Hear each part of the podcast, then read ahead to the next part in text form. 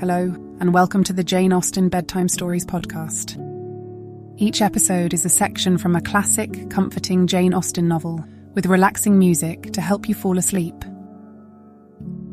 If you like the Jane Austen Bedtime Stories podcast, please follow us on Spotify and Apple Podcasts and leave a five star rating. If you have comments or suggestions for the Jane Austen Bedtime Stories podcast, please leave a review with your thoughts. There are a few ways to do this. On Spotify, leave a comment in the episode's Q&A under the question, what did you think about this episode? And on Apple Podcasts, write a review for the show. We do read every review and comment and want to make sure this podcast helps you get a good night's sleep. And finally, please follow Jane Austen Bedtime Pod on Instagram.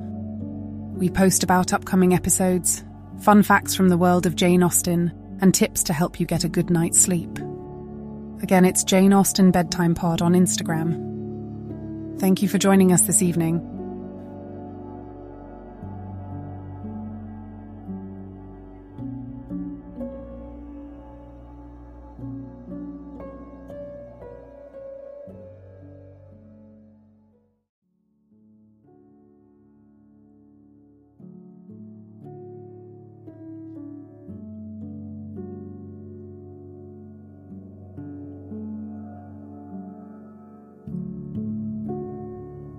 Now it's time to relax. Let your body fall into a comfortable position in your bed and drift gently into a state of total relaxation with tonight's story.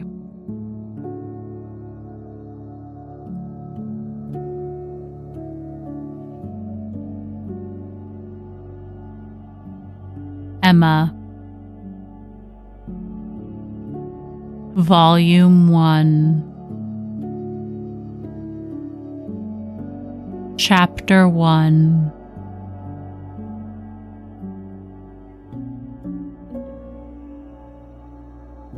Emma Woodhouse. Handsome, clever, and rich, with a comfortable home and happy disposition, seemed to unite some of the best blessings of existence, and had lived nearly 21 years in the world with very little to distress or vex her.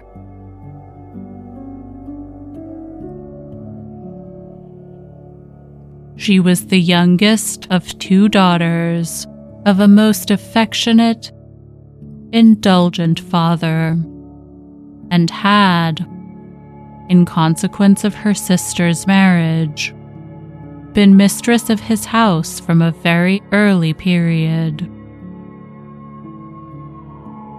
Her mother had died too long ago for her to have more than an indistinct remembrance of her caresses, and her place had been supplied by an excellent woman as governess, who had fallen little short of a mother in affection.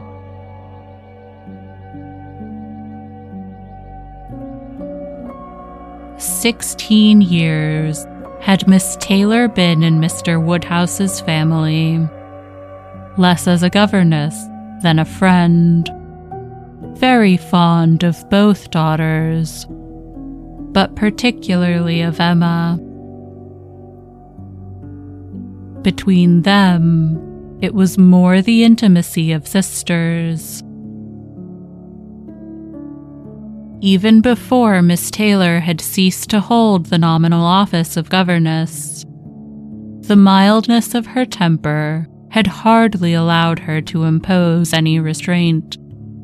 And the shadow of authority being now long passed away, they had been living together as friend and friend, very mutually attached, and Emma doing just what she liked, highly esteeming Miss Taylor's judgment, but directed chiefly by her own.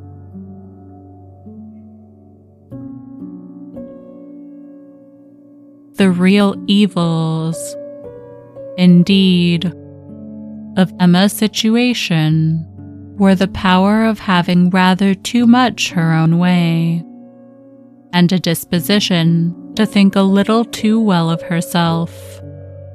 These were the disadvantages which threatened alloy to her many enjoyments.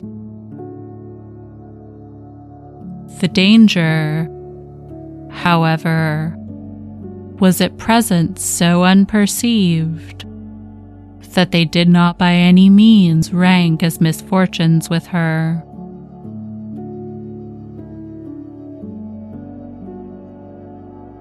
Sorrow came, a gentle sorrow, but not at all in the shape of any disagreeable consciousness.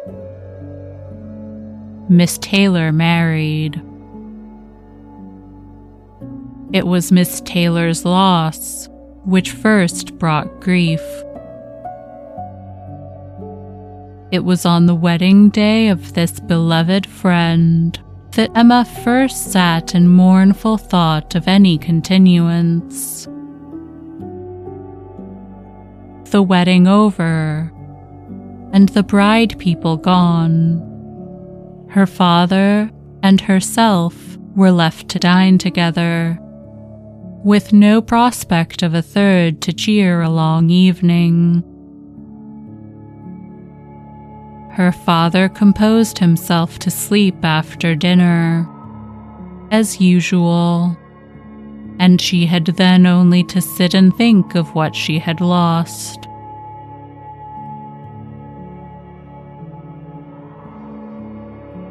The event had every promise of happiness for her friend.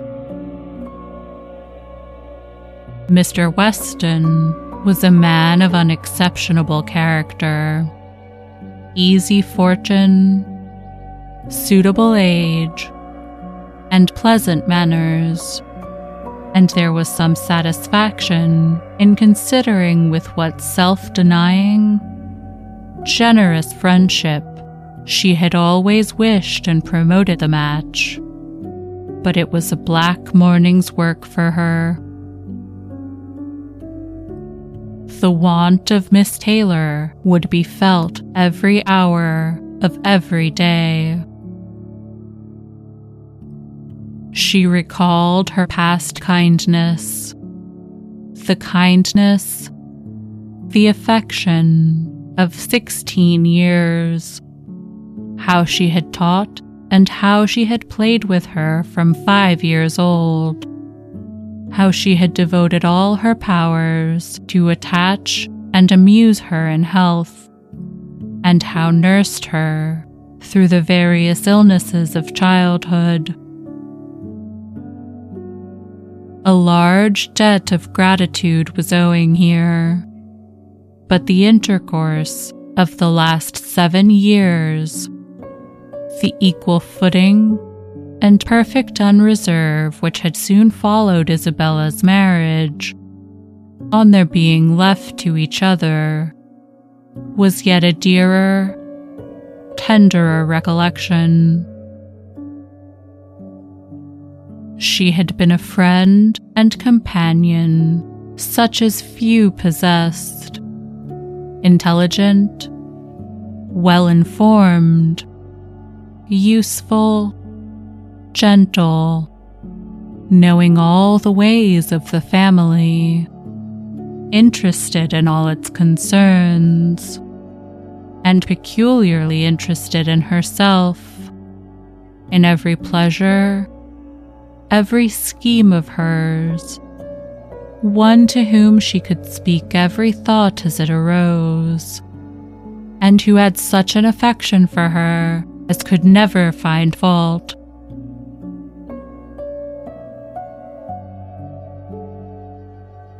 How was she to bear the change? It was true that her friend was going only half a mile from them. But Emma was aware that great must be the difference between a Mrs. Weston, only half a mile from them, and a Miss Taylor in the house, and with all her advantages, natural and domestic. She was now in great danger of suffering from intellectual solitude. She dearly loved her father, but he was no companion for her.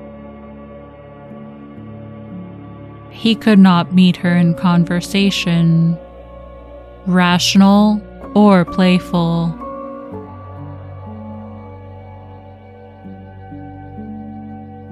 The evil of the actual disparity in their ages and Mr. Woodhouse had not married early, was much increased by his constitution and habits.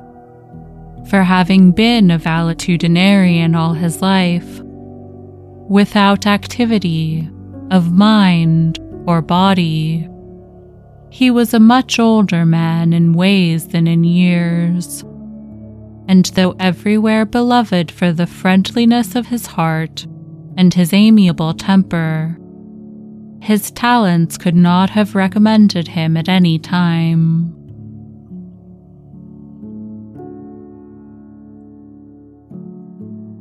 Her sister, though comparatively but little removed by matrimony, being settled in London, only 16 miles off, was much beyond her daily reach, and many a long October and November evening must be struggled through at Hartfield before Christmas brought the next visit from Isabella and her husband and their little children to fill the house and give her pleasant society again.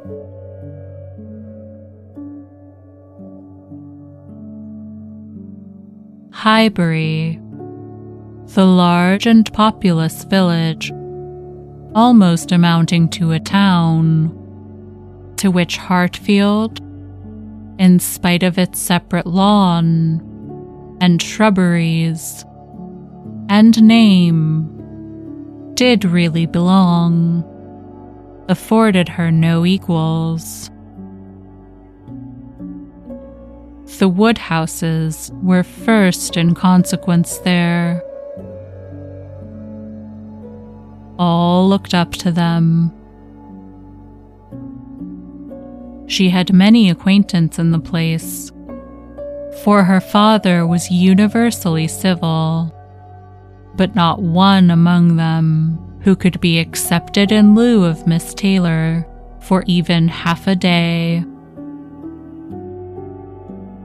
It was a melancholy change, and Emma could not but sigh over it and wish for impossible things till her father awoke and made it necessary to be cheerful. His spirits required support. He was a nervous man easily depressed, fond of everybody that he was used to, and hating to part with them, hating change of every kind. Matrimony, as the origin of change, was always disagreeable and he was by no means yet reconciled to his own daughter's marrying. Nor could he ever speak of her but with compassion, though it had been entirely a match of affection.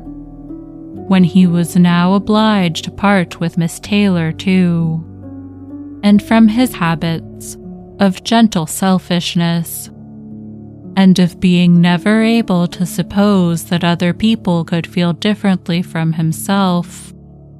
he was very much disposed to think Miss Taylor had done as sad a thing for herself as for them, and would have been a great deal happier if she had spent all the rest of her life at Hartfield. Emma smiled and chatted as cheerfully as she could to keep him from such thoughts. But when tea came, it was impossible for him not to say exactly as he had said at dinner.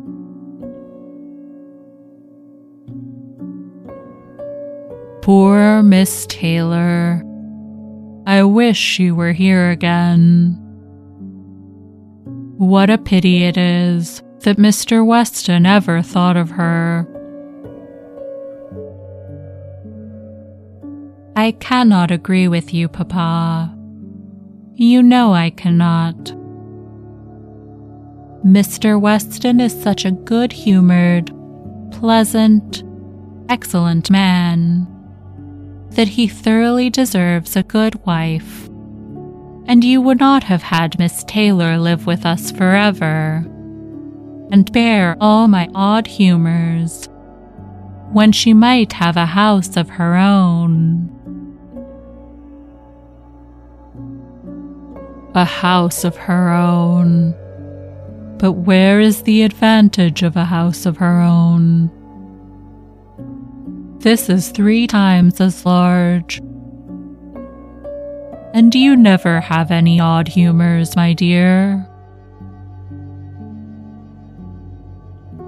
How often we shall be going to see them, and they coming to see us.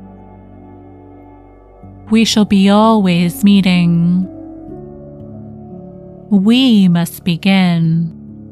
We must go and pay wedding visit very soon. My dear, how am I to get so far? Randalls is such a distance. I could not walk half so far. No, Papa. Nobody thought of your walking. We must go in the carriage, to be sure. The carriage. But James will not like to put the horses to for such a little way. And where are the poor horses to be while we are paying our visit? They are to be put into Mr. Weston's stable, Papa. You know we have settled all that already. We talked it all over with Mr. Weston last night. And as for James, you may be very sure he will always like going to Randalls because of his daughter's being housemaid there. I only doubt whether he will ever take us anywhere else. That was your doing, Papa. You got Hannah that good place. Nobody thought of Hannah till you mentioned her. James is so obliged to you. I am very glad I did think of her. It was very lucky, for I would not have had poor James think himself slighted upon any account, and I am sure she will make a very good servant. She is a civil, pretty spoken girl. I have a great opinion of her. Whenever I see her, she always curtsies and asks me how I do, in a very pretty manner. And when you have had her here to do needlework, I observe she always turns the lock of the door the right way and never bangs it. I am sure she will be an excellent servant, and it will be a great comfort to poor Miss Taylor to have somebody about her that she is used to see. Whenever James goes over to see his daughter, you know, she will be hearing of us. He will be able to tell her how we all are.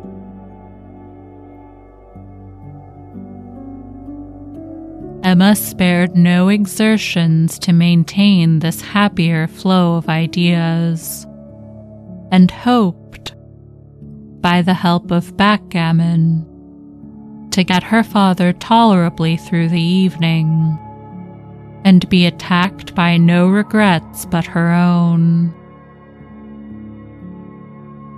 The backgammon table was placed but a visitor immediately afterwards walked in and made it unnecessary.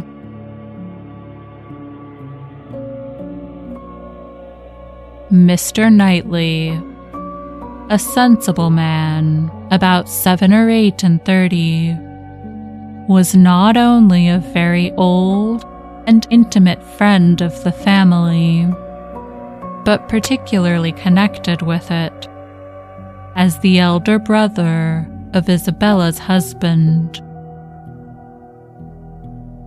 He lived about a mile from Highbury, was a frequent visitor, and always welcome, and at this time more welcome than usual, as coming directly from their mutual connections in London.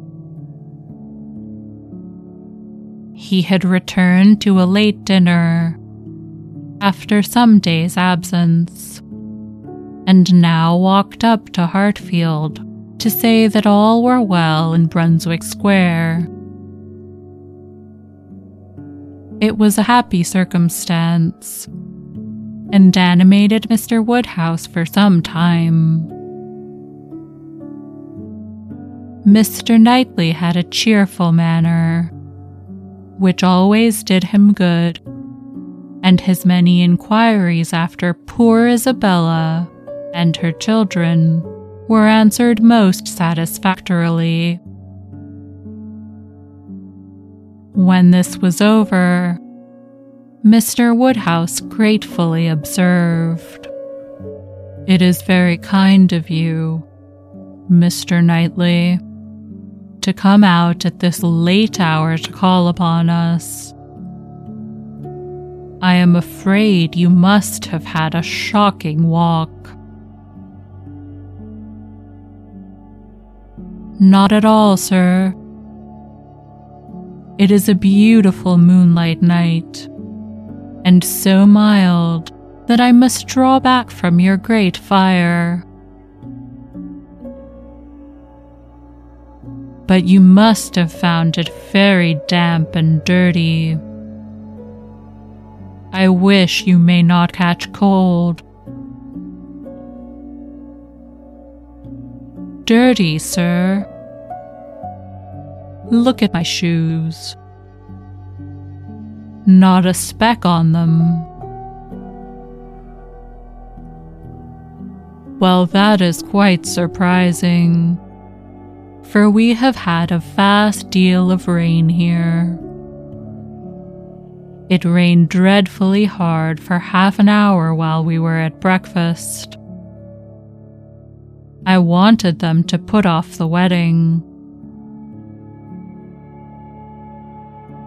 By the by, I have not wished you joy being pretty well aware of what sort of joy you must both be feeling. I have been in no hurry with my congratulations, but I hope it all went off tolerably well. How did you all behave? Who cried most? Ah, poor Miss Taylor. 'Tis a sad business. Poor Mr. and Miss Woodhouse, if you please. but I cannot possibly say poor Miss Taylor. I have a great regard for you and Emma, but when it comes to the question of dependence or independence, at any rate, it must be better to have only one to please than two. Especially when one of those two is such a fanciful, troublesome creature said Emma playfully. That is what you have in your head, I know, and what you would certainly say if my father were not by. I believe it is very true, my dear. Indeed, said Mr. Woodhouse with a sigh. I am afraid I am sometimes very fanciful and troublesome.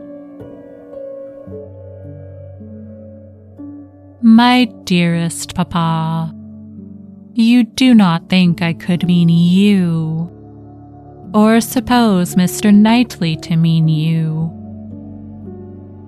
What a horrible idea!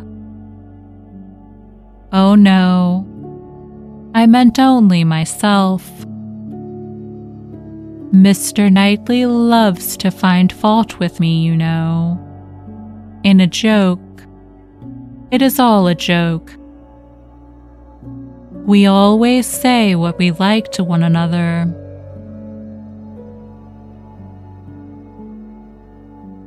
Mr. Knightley, in fact, was one of the few people who could see faults in Emma Woodhouse, and the only one who ever told her of them. And though this was not particularly agreeable to Emma herself, she knew it would be so much less so to her father that she would not have him really suspect such a circumstance as her not being thought perfect by everybody. Emma knows I never flatter her, said Mr. Knightley, but I meant no reflection on anybody. Miss Taylor has been used to have two persons to please. She will now have but one. The chances are that she must be a gainer. Well, said Emma, willing to let it pass. You want to hear about the wedding, and I shall be happy to tell you, for we all behaved charmingly. Everybody was punctual, everybody in their best looks, not a tear, and hardly a long face to be seen. Oh no, we all felt that we were going to be only half a mile apart, and we were sure of meeting every day. Dear Emma bears everything so well, said her father. But, Mr. Knightley, she is really very sorry to lose poor Miss Taylor and I am sure she will miss her more than she thinks for. Emma turned away her head, divided between tears and smiles. It is impossible that Emma should not miss such a companion, said Mr. Knightley. We should not like her so well as we do, sir if we could suppose it. But she knows how much the marriage is to Miss Taylor's advantage. She knows how very acceptable it must be at Miss Taylor's time of life to be settled in a home of her own, and how important to her to be secure of a comfortable provision, and therefore cannot allow herself to feel so much pain as pleasure. Every friend of Miss Taylor must be glad to have her so happily married. And you have forgotten one matter of joy to me, said Emma, and a very considerable one that I made the match myself. I made the match, you know, four years ago and to have it take place and be proved in the right. When so many people said Mr. Weston would never marry again, may comfort me for anything. Mr. Knightley shook his head at her. Her father fondly replied, Ah, my dear, I wish you would not make matches and foretell things. For whatever you say always comes to pass.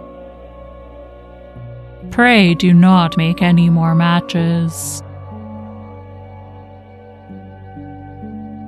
I promise you to make none for myself, Papa, but I must, indeed for other people. It is the greatest amusement in the world. And after such success, you know, everybody said that Mr. Weston would never marry again.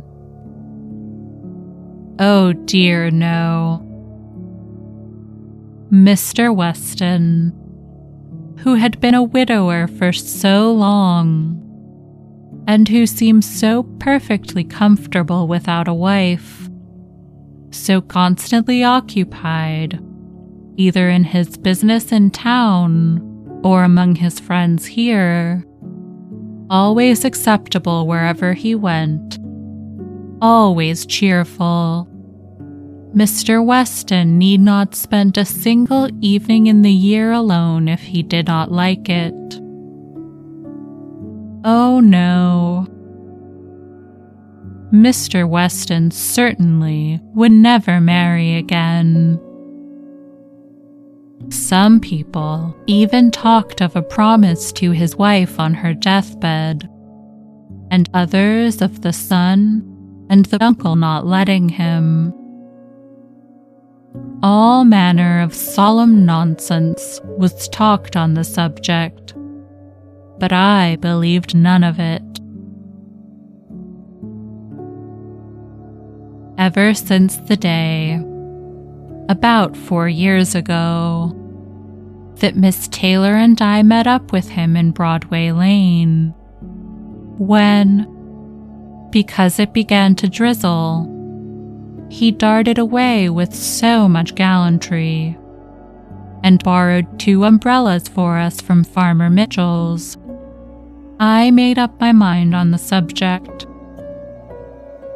I planned the match from that hour, and when such success has blessed me in this instance, dear Papa, you cannot think that I shall leave off matchmaking.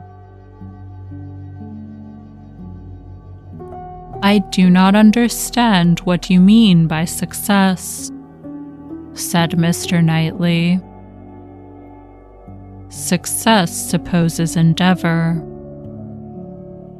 Your time has been properly and delicately spent. If you have been endeavoring for the last four years to bring about this marriage, a worthy employment for a young lady's mind. But if, which I rather imagine you're making the match, as you call it, means only you're planning it. You're saying to yourself one idle day, I think it would be a very good thing for Miss Taylor if Mr. Weston were to marry her. And saying it again to yourself every now and then afterwards. Why do you talk of success? Where is your merit? What are you proud of? You made a lucky guess, and that is all that can be said. And have you never known the pleasure and triumph of a lucky guess? I pity you. I thought you cleverer. For, depend upon it, a lucky guess is never merely luck. There is always some talent in it. And as to my poor word success, which you quarrel with, I do not know that I am so entirely without any claim to it. You have drawn two pretty pictures, but I think there may be a third, a something between the do nothing and the do all. If I had not promoted Mr. Weston's visits here, and given many little encouragements, and smoothed many little matters, it might not have come to anything after all. I think you must know Hartfield enough to comprehend that.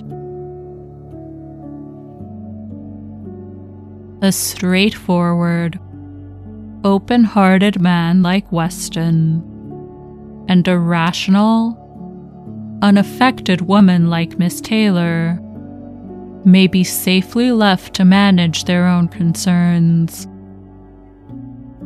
You are more likely to have done harm to yourself than good to them by interference.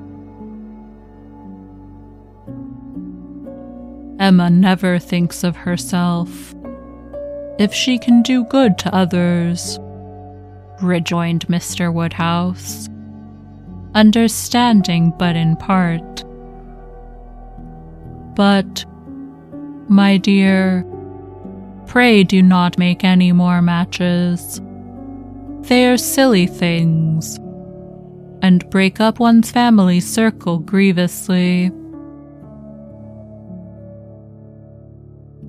Only one more, Papa only for Mr. Elton.